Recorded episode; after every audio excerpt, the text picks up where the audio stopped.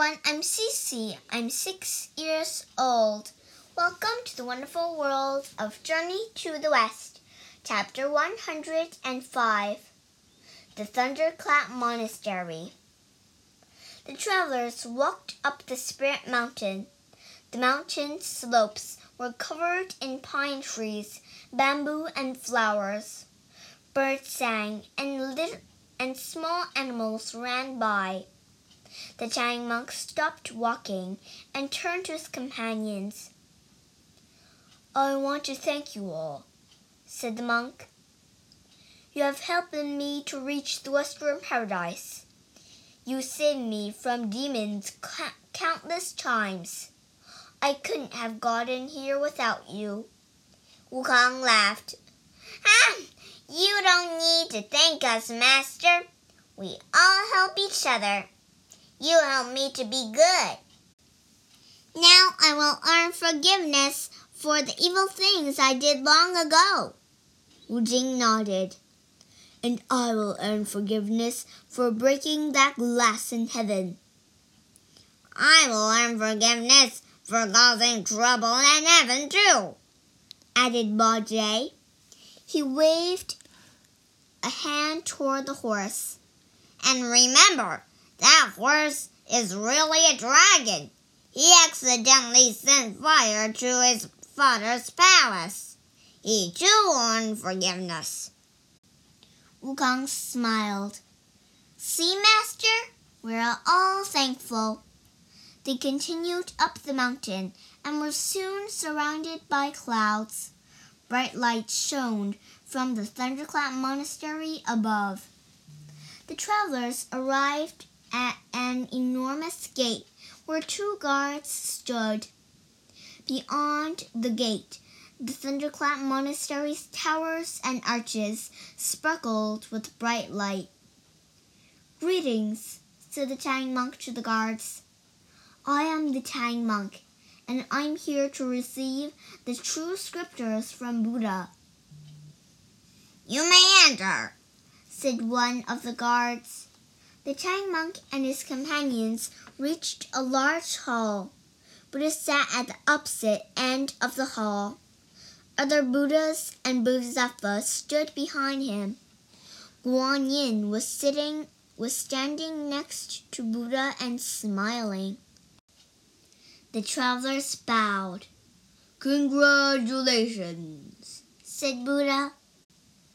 You have all traveled far and faced many challenges.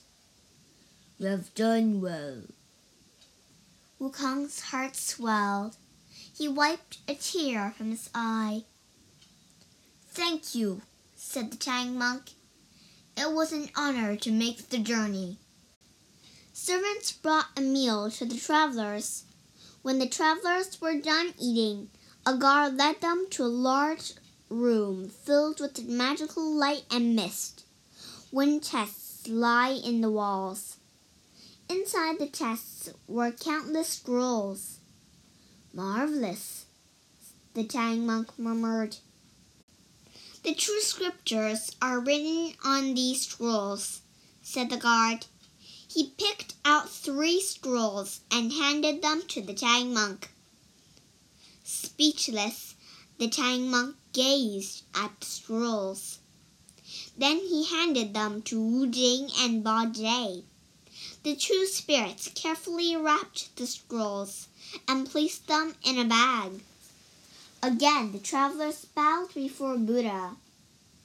Take the true scriptures back to the Tang Empire, said Buddha. Um, another long journey, Bajie murmured. Stop compa- Stop complaining, Bajie, whispered Wukong. Bajie whispered back. Don't tell me what to do.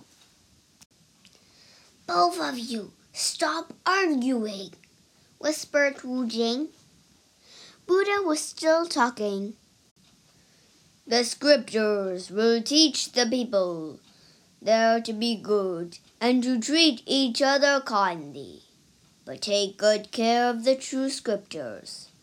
They are exceedingly valuable. Once you have delivered them, you shall come back here to receive your rewards. Don't worry, Buddha, said Wukong. We will protect the scriptures with our lives.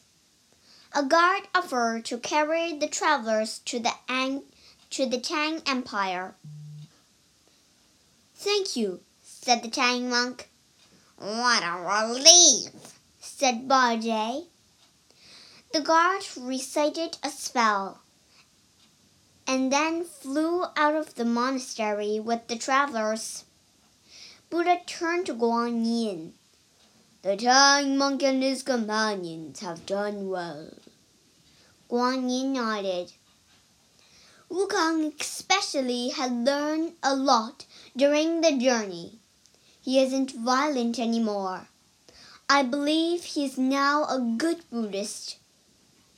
Just then, a messenger ran into the hall. Bodhisattva, he cried.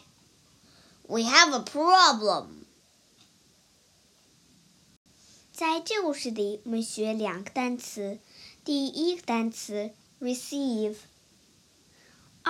e c e i v e，receive，收到。第二个单词 reward，r e w a r d，reward，报答。